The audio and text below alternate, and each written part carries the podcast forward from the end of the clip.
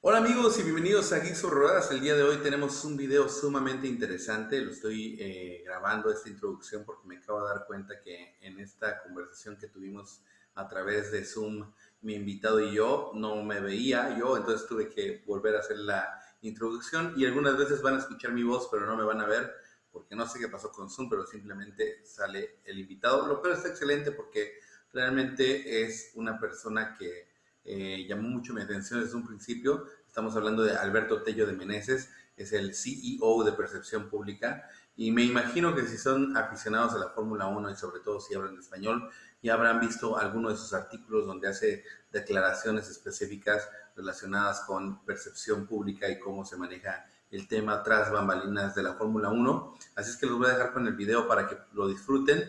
Y bueno, como les repito, no me van a ver mucho mi rostro, pero no importa porque vamos a poder poner atención 100% a las declaraciones de este personaje que sin duda tiene un gran conocimiento del mundo automotor. Así es que vamos para allá, los dejo antes con el intro.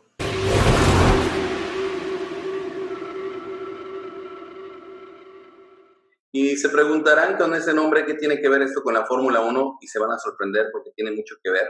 Eh, mientras yo estaba haciendo un poco de investigación para traerles todo el contenido del canal, eh, caí con uno de los artículos de percepción pública escritos por el señor eh, Tello de Meneses y realmente me llamó muchísimo la atención y fui indagando más y más y de eso es lo que vamos a platicar el día de hoy.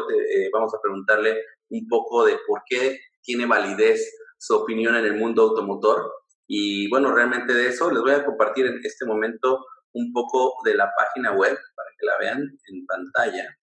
A ver, ¿se ve? Sí se ve, ¿no? Creo yo. Estamos mostrando esta página que es la página de percepción pública y aquí vemos el Checo Gives You Win, la animación muy interesante que ahorita vamos a hablar de ese tema. Y cómo podemos llegar a estos artículos, si no me equivoco, es a través de la sección de blog.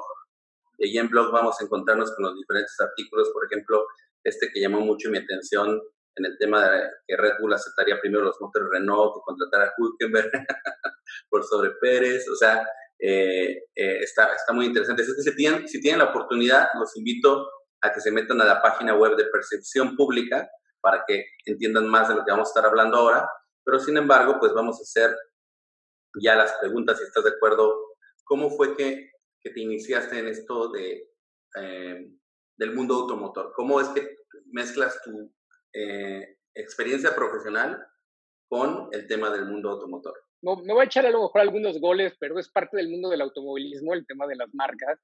Eh, fíjate, que tuve un acercamiento con una empresa que, que se llama Amway y, y, esa empresa patrocinaba el auto de Indy Lights de Adrián Fernández. Entonces, a mí me, este, bueno, para mí fue una gran felicidad porque lo, lo tengo y me hubiera gustado enseñártelo este, y a toda la audiencia. El, el, carro de control remoto de Indy Lights de Adrián Fernández. o sea, es, un tesoro ese, ese, carro de control remoto. Yo creo que muy pocas personas saben siquiera que existe. Entonces, bueno, eh, se da también de, de, manera orgánica que a mí me tocó la, la producción, ya hablando de la vida profesional, cuando Adrián Fernández sube a a, la Fórmula Car como, como titular en Patrick Racing. Eh, me toca producir los comerciales para Quaker State y para Tecate, o sea, las dos empresas se, se, dan esta combinación, que eran los que, los que podíamos ver en todo México y Latinoamérica, tanto acá por TV Azteca como por ESPN y algunas otras cadenas ¿no? de, de habla hispana.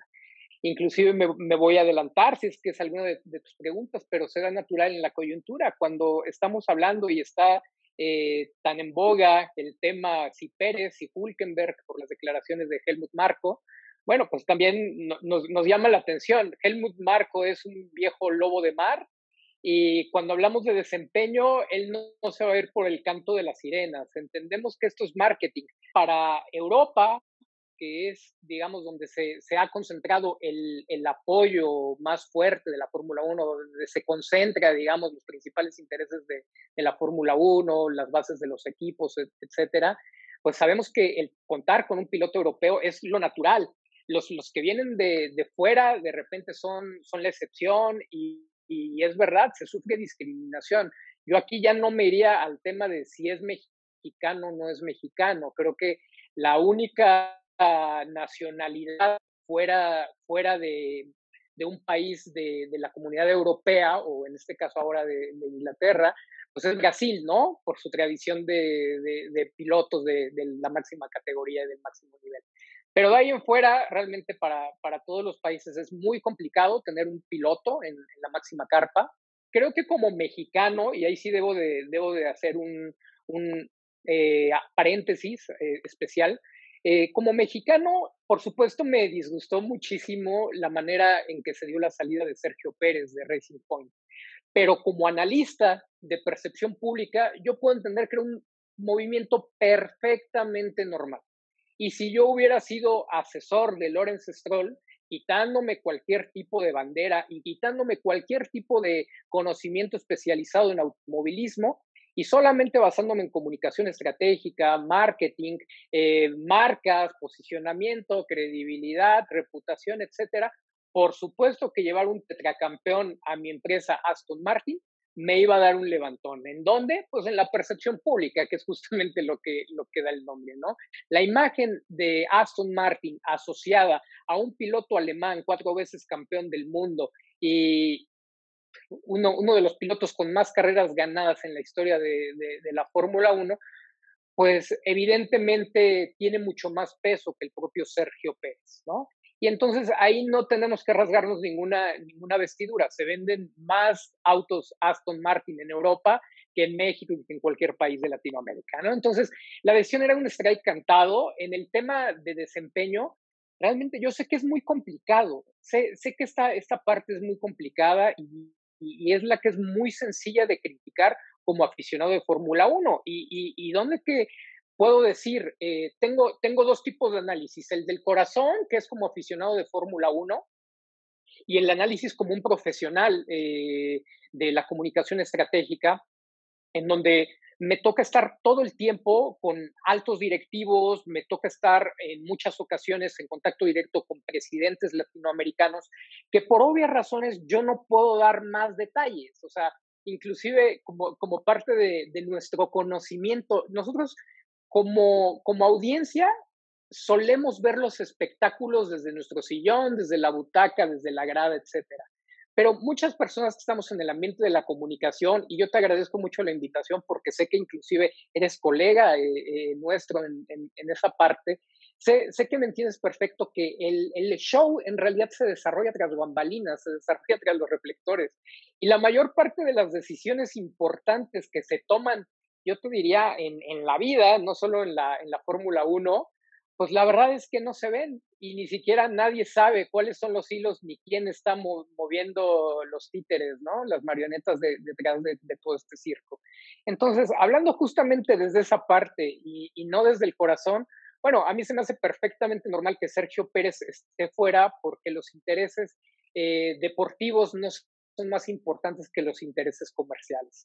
Eh, para la marca Racing Point, para el posicionamiento, para la proyección, entender la relación que Toto Wolf tiene también, eh, el involucramiento directo que tiene con Lawrence, entonces, eh, y como accionista, ¿no? Por supuesto, también de, Aston Martin. Entonces, esa era una decisión que ya estaba hecha y también no nos, no nos vamos a, cerrar al hecho de que Lance Stroll tiene todo el apoyo de su papá y, que la razón de que Lawrence eh, esté tan involucrado, pues es darle posibilidades que ningún otro equipo seguramente le, estaría dando. Y no porque al piloto le falte talento, ha tenido, ha tenido ciertos destellos, pero sabemos que podría ser relativamente complicado. Sin embargo, bueno, él, él tuvo un gran paso de llevarlo de Williams, con todo su apoyo en patrocinios, de llevarlo a, de, bueno, llevarlo a Williams y posteriormente, bueno, hacerse de su propia escudería.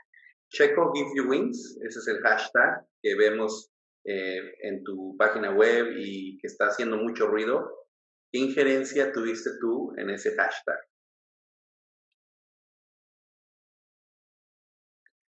Bueno, en, en, realidad cuando, cuando hice mi primer post, ahí en el blog de Percepción Pública, vas a poder encontrar que desde el primer análisis de, relacionado con el tema Checo Pérez y Red Bull, eh, hice la propuesta, o sea, la propuesta es totalmente mía de Checo Gives You Wings. ¿Por qué?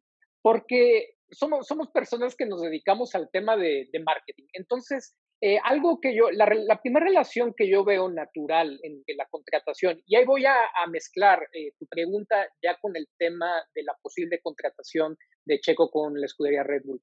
Eh, inmediatamente yo tengo que analizar, o uno de mis primeros análisis para entender por qué sí puede ir a Red Bull, es saber qué importancia tiene el mercado mexicano, ni siquiera el mercado latino en, una primera instancia, ni siquiera el mercado latino, porque el mercado latino se encuentra bastante polarizado, quienes, quienes se ven representados con Checo Pérez y quienes definitivamente no, y es totalmente válido. Eh, mi, mi, relación es directa. El mercado mexicano y un piloto mexicano, ¿cómo impacta a nivel marketing en la contratación eh, de Red Bull de, Sergio Pérez? Y entonces la, respuesta natural es, a ver, en cuanto a las bebidas eh, azucaradas, los refrescos, somos el mercado número uno. México es el principal consumidor de, de bebidas Coca-Cola y de refrescos en general. O sea, aquí mezclo un tema. Quien dice, es que Red Bull no necesita dinero. No, en la Fórmula 1 hoy el único que no necesita dinero es Lance Stroll porque el dinero lo está poniendo su papá. digo, lo, digo con mucho respeto de Lance, que, definitivamente lo he visto competir eh, a, a, un buen nivel en muchísimos lapsos. Pero Red Bull, igual que en todas las escuderías, y eso sería un tema al que, al que yo invito y me baso en, videos que tuve la oportunidad de, ver entre ayer y hoy de, tu canal, eh, en, en, temas que comentas, ¿no? De repente somos, somos una audiencia que en términos generales no hemos desarrollado un pensamiento crítico. Hacemos muchos juicios de valor sin realmente desarrollar un juicio crítico de decir, mira, no me interesa cómo te llames, no te conozco, pero lo que estás diciendo me hace sentido. Afortunadamente dentro de los posts me encuentro cualquier cantidad de hate y es natural, pero también me encuentro muchísima gente que me dice, oye, tienes toda la razón, ojalá se haga tu pronóstico, no estoy dando ninguna primicia. La primicia la dan los periodistas una vez que reciben de una fuente oficial la noticia son los únicos. Ni siquiera estoy compitiendo contra los analistas de Fórmula 1, mucho menos contra el periodismo. Cada quien tenemos nuestra actividad perfectamente definida y delimitada. Sin embargo, creo que es de gran interés el análisis que estamos haciendo en percepción pública, porque estamos dando una arista que prácticamente yo no encontré en ningún otro lugar y que no necesitamos que nadie nos confirme, porque entonces yo te, yo te diría, nuestro trabajo no tendría razón de ser, por ejemplo, para los temas de elecciones, si nos tuviéramos que esperar hasta que nos dieran la noticia de qué candidato ganó. Por supuesto, habemos personas que aunque la mayoría de la población no lo, no lo sepa, nos dedicamos a anticipar el futuro. Es tal cual, no somos pitonizos, no somos Nostradamus, no somos nada, pero nuestra chamba eh, es anticipar los posibles escenarios que se pueden dar, construir opinión pública y tratar de, llevar al, eh, de llegar al objetivo, ¿no? En este caso, bueno, yo no pertenezco ni al equipo de Sergio Pérez, me encantaría, eh, tampoco pertenezco a Red Bull Racing, también le puedo llevar su publicidad, pero bueno, no es el caso. Este análisis lo hago como un profesional de, en una empresa que es del más alto nivel y que tiene la capacidad y, que tiene la jerarquía para poder dar argumentos que son verificables. ¿sí? Entonces, aquí no se trata de bolitas mágicas, sino realmente de dar argumentos que todos podamos comprobar y como tú lo has dicho en muchos de tus posts, o sea, me, me, checa. Yo he investigado a fondo y todos los datos son verificables y tienen mucho sentido. La construcción de esta hipótesis tiene mucho sentido. En, en ese, en, ese, eh, en ese artículo que, que, tú me señalaste, menciono, eh, la metodología de percepción pública eh, se liga más a la hipótesis criminalística. O sea, yo me pongo a ver todos los videos que, están a mi alcance de las entrevistas. No me pongo a replicar si la Gaceta de lo Sport, publicó tal anuncio, si luego lo redifundieron todos los medios nacionales y si los comentaristas más admirados dicen lo mismo, no. Yo lo que escucho de los comentaristas a veces es cuál es su análisis, porque por supuesto la experiencia, el feeling también hace una gran diferencia eh, al momento de interpretar el conocimiento.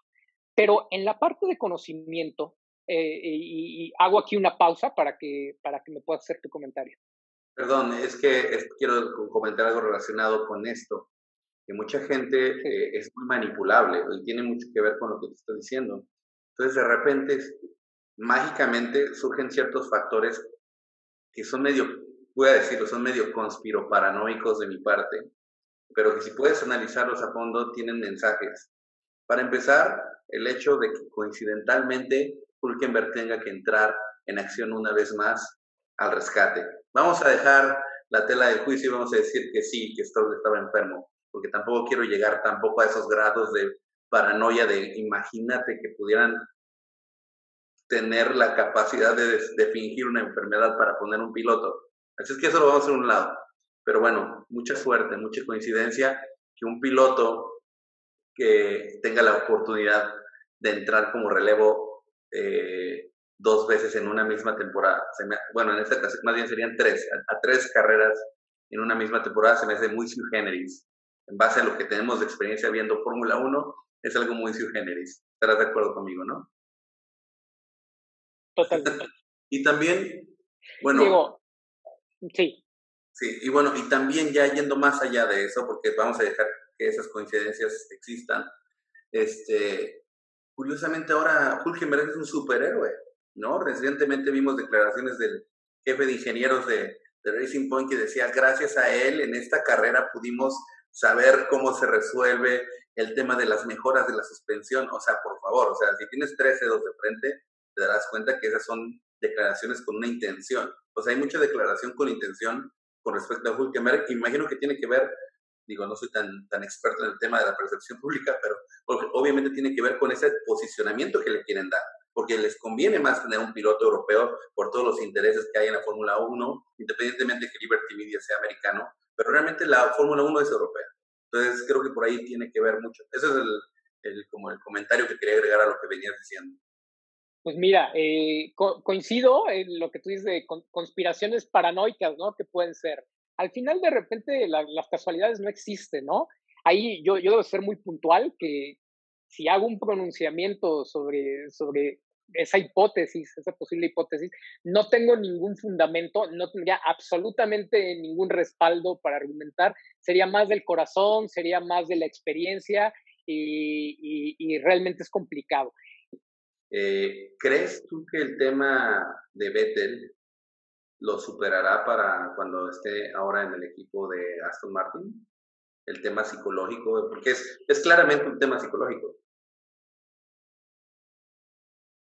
Mira, e, te agradezco mucho la, la pregunta. Me, me, va a encantar responder esto. No, no he hecho un post porque realmente no es mi intención, eh, al menos hasta, hasta ahora, eh, estar escribiendo sobre todos los temas de la Fórmula 1, por más que me apasiona, las actividades a veces no me lo, no me lo permiten. Eh, pero yo no lo creo y esta, esta opinión eh, está no solamente basada en mi afición a la Fórmula 1, sino también es directamente del análisis. Cuando, cuando yo quiero llevar a una persona a, a ser presidente de una república o cuando quiero llevar a una persona a ser el CEO de una empresa transnacional de las más importantes o a una figura pública alcanzar un premio Grammy y todo, y te estoy hablando de experiencias que tengo, ¿no? O sea, lo primero que yo tengo que analizar es su esencia y cuál es su imagen actual o su situación actual en el tema psicológico. Es que Sebastián Vettel cuando sale de, Red Bull sale muy sobrado, sale muy agrandado, inclusive rompiendo relaciones. De, muy, sale, por la puerta de atrás de, Red Bull, pero obviamente con la soberbia de, me estoy yendo a Ferrari, ¿no? O sea, creo que tiró por, tiró por la borda un tetracampeonato con Red Bull. Perdón, pero sí puede ser una persona o un piloto de los más talentosos de la historia y puedes tener cuatro campeonatos a cuestas, pero la Fórmula 1 también es un trabajo en equipo. Ni, ni, un piloto, aún con las, mejores, con las mejores manos, puede destacar en un equipo chico, pero difícilmente va a ganar carreras, mucho menos campeonatos.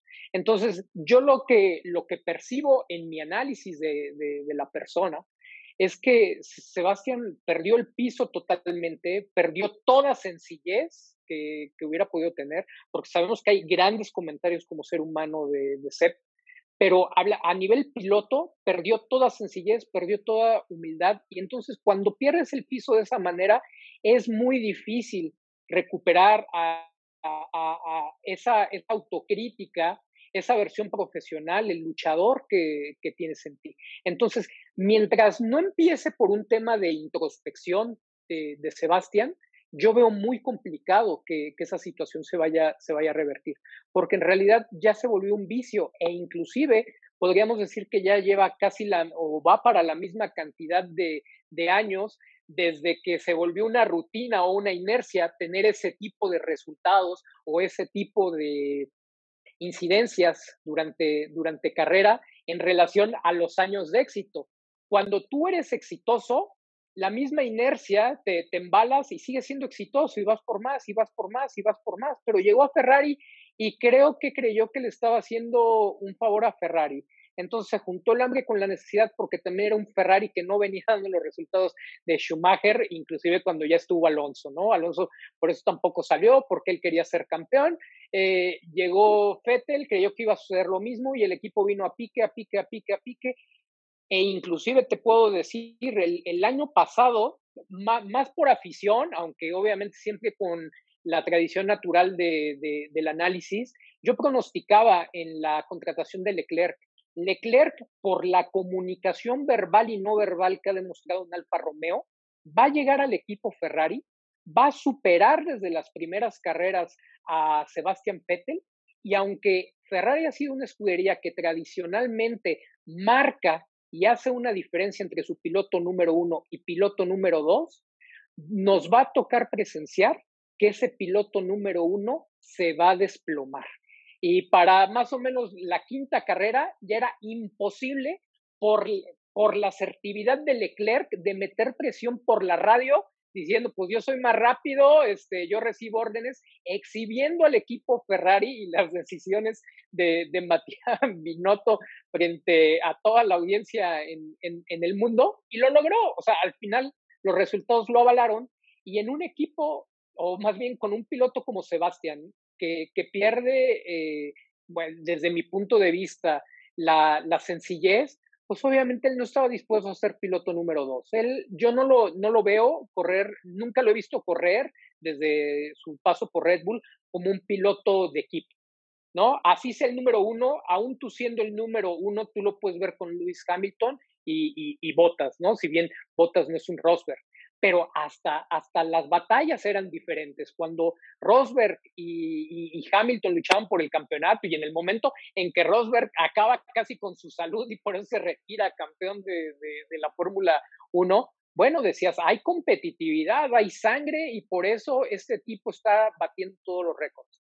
Pero Vettel, en cuanto lo empieza a superar Leclerc, empieza con actitud de niño berrinchudo y, pues eso, el único que, le perjudicó fue a él, le puso la vida complicadísima a Ferrari porque le estaba condicionando las cosas cuando los resultados no estaban dando para tirarse el lujo de poner a Sebastian Vettel por encima de, de, la tradición del cabalino rampante, ¿no? Entonces, aquí tenemos que ser muy claros que también la decisión de, de Matías Binotto fue estratégica, fue echarse un volado pero yo te diría, apostó por lo deportivo en un equipo que en esta ocasión sí priorizó por resultados, por un piloto que es de su academia como Charles, alguien que se ve como el futuro, y en el caso de Fettel, alguien a quien se le dio todo el apoyo y lamentablemente no pudo dar los resultados. Quizá no por él mismo, sino en combinación con malas gestiones del, propio equipo, pero al final del día, con los mismos autos,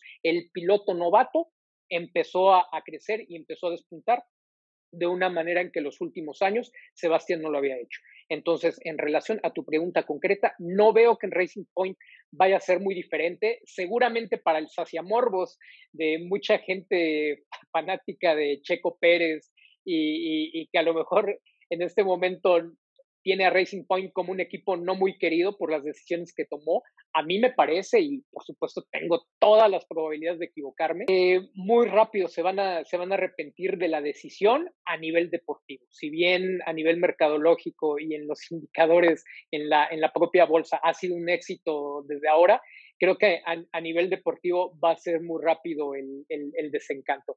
Pues ahora sí que mucha suerte por Racing Point y ojalá sería muy bueno para el campeonato que veamos a un Sebastián Vettel nuevamente competitivo, nuevamente con el entusiasmo para ganar y sobre todo concentrado.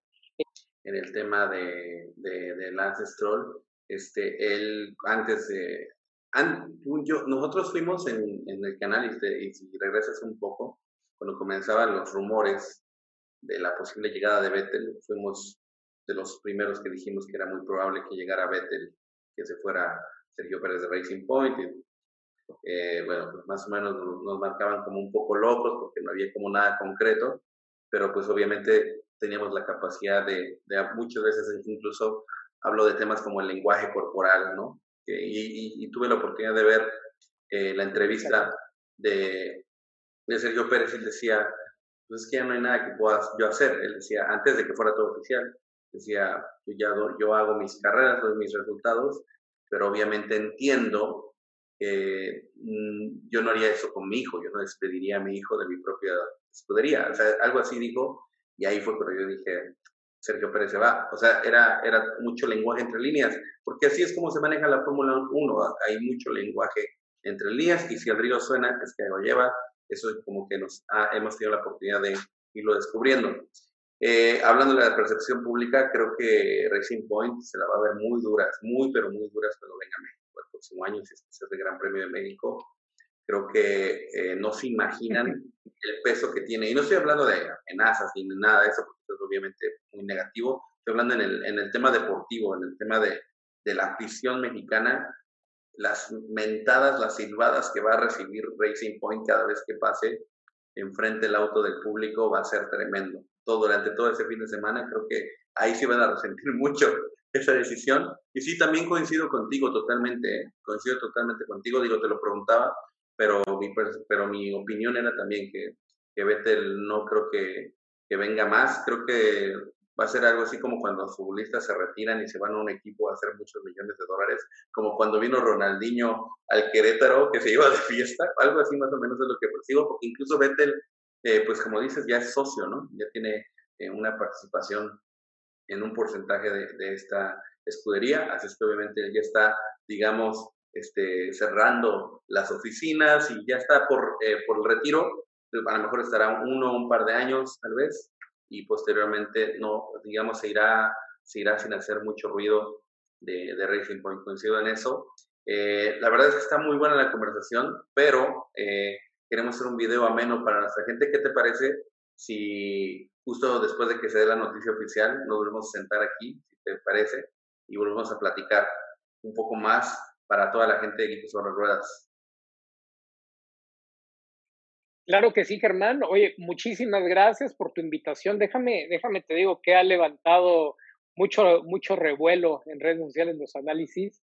Eh, si, si, bien de pronto nosotros estamos acostumbrados a, generar eh, opinión pública, bueno, eh, a lo mejor no era, no era la exposición que nosotros estábamos buscando porque curioso y, y diferente a otras empresas te vuelvo a repetir, nosotros solemos trabajar más detrás de los reflectores, no, estamos a lo mejor tan interesados en cuántos seguidores tenemos en redes sociales, ni es nuestro, nuestra vía ¿no? de, captación de, de, clientes ¿no? a través de esto, mucho menos es un tema de hacernos publicidad. Pero eh, para cerrar, para cerrar, si me lo permites, eh, con lo que tú estás diciendo, una, una de las cosas que a mí me, me, animó bastante para estar el día de hoy contigo, aquí en tu canal de Jig sobre, Ruedas y con toda tu audiencia, Fíjate que fue este enfoque de la comunicación, en donde somos colegas. Digo, yo tengo, tengo un máster en, en, imagen pública, en temas de imagen y percepción pública, pero eh, mi, mi, carrera base es eh, de ingeniería en audio y de comunicación, igual que tú. O sea, somos, somos colegas en esa parte. Y, y el tema, eh, como ya lo he mencionado en algunos de los posts, para mí el tema de comunicación no verbal, basándome en las teorías de, de, Meravian, o sea, tiene un, tiene un impacto emocional del 93% contra solo 7% de las palabras. Entonces, de lo que me diga Helmut Marko o cualquier otra persona en la Fórmula 1, yo le creo la mitad. A mí el 93% de los mensajes me llega a través de los mensajes de su cuerpo. Como tú perfectamente hiciste el análisis y, y dije, nos vamos a entender perfectamente bien y vamos a coincidir mucho. Yo estoy de acuerdo, mi lectura fue la misma. En ese momento yo no me quise, no me quise pronunciar hasta, hasta que ya se dio la, la noticia. Pero te voy a decir algo y voy a complementar para cerrar esa, esa lectura que, que tuviste. Hay una entrevista y ojalá alguien, alguien en, en, la audiencia nos ayudara a recuperarla. Hay una, hay una, o a lo mejor hasta tú, tú la puedas tener ubicada. Hay una entrevista de Checo Pérez eh, aislado por el tema del, del, COVID, quizá una de las primeras entrevistas cuando lo aislaron eh, por el tema del COVID. Y no es una, bueno, al, al, menos de, hay una que a la que tengo acceso que fue para México, para Esteban Arce, un conductor de televisión de, de, de acá.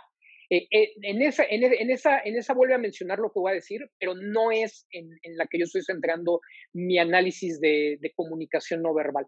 Eh, hay una anterior que no logro recordar con qué medio fue, y Checo dice algo importantísimo cuando le preguntan sobre el rumor, en ese momento el rumor de la llegada de, de Fettel al equipo de Racing Point, y dice que sorpresivamente él recibió una llamada para, para preguntarle qué iba a pasar, ¿no? Y que si se tomaba alguna decisión, pues ahora sí que se comunicara, ¿no? Y, para platicar el lenguaje corporal de Checo en esa llamada no es de una persona que está recibiendo comunicación de Haas, no es una persona que está recibiendo comunicación de Alfa Romeo, bueno, ni siquiera, ni siquiera de, de Williams. O sea, era una sorpresa y era como esa luz al final del túnel cuando sabes, cuando sabes, eh, eh, bueno, acá en México decimos la grilla, espero no sea una mala palabra en algún otro lugar de Latinoamérica, eh, cuando acá la, la grilla o, ese, o ese tema de, que te quieren tirar de tu puesto, de que te quieren quitar